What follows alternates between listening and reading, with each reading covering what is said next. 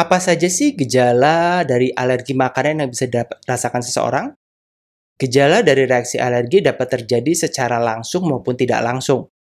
Secara langsung, biasanya reaksi alergi akan menimbulkan rasa gatal.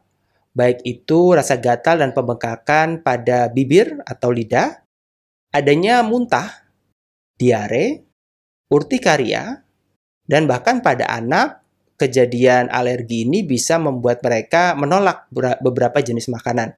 Karena kadang-kadang ketika anak tersebut tidak bisa berkomunikasi dengan baik, maka tidak bisa menyampaikan bahwa dia sedang mengalami alergi, tapi cenderung menolak dari makanan yang kita konsumsi karena memicu rasa tidak nyaman akibat makan makanan tersebut.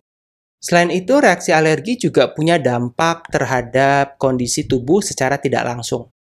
Ada beberapa kondisi seperti kelelahan yang dapat dipicu oleh alergi terhadap makanan.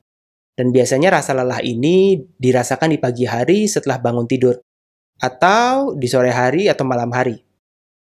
Alergi dari makanan juga dapat memicu rasa nyeri, lalu otot yang tidak nyaman, terutama pagi, pada bagian leher dan pundak, dan juga bisa menyebabkan sakit kepala, yang pada sebagian orang menimbulkan rasa tidak tertahankan dan tidak nyaman.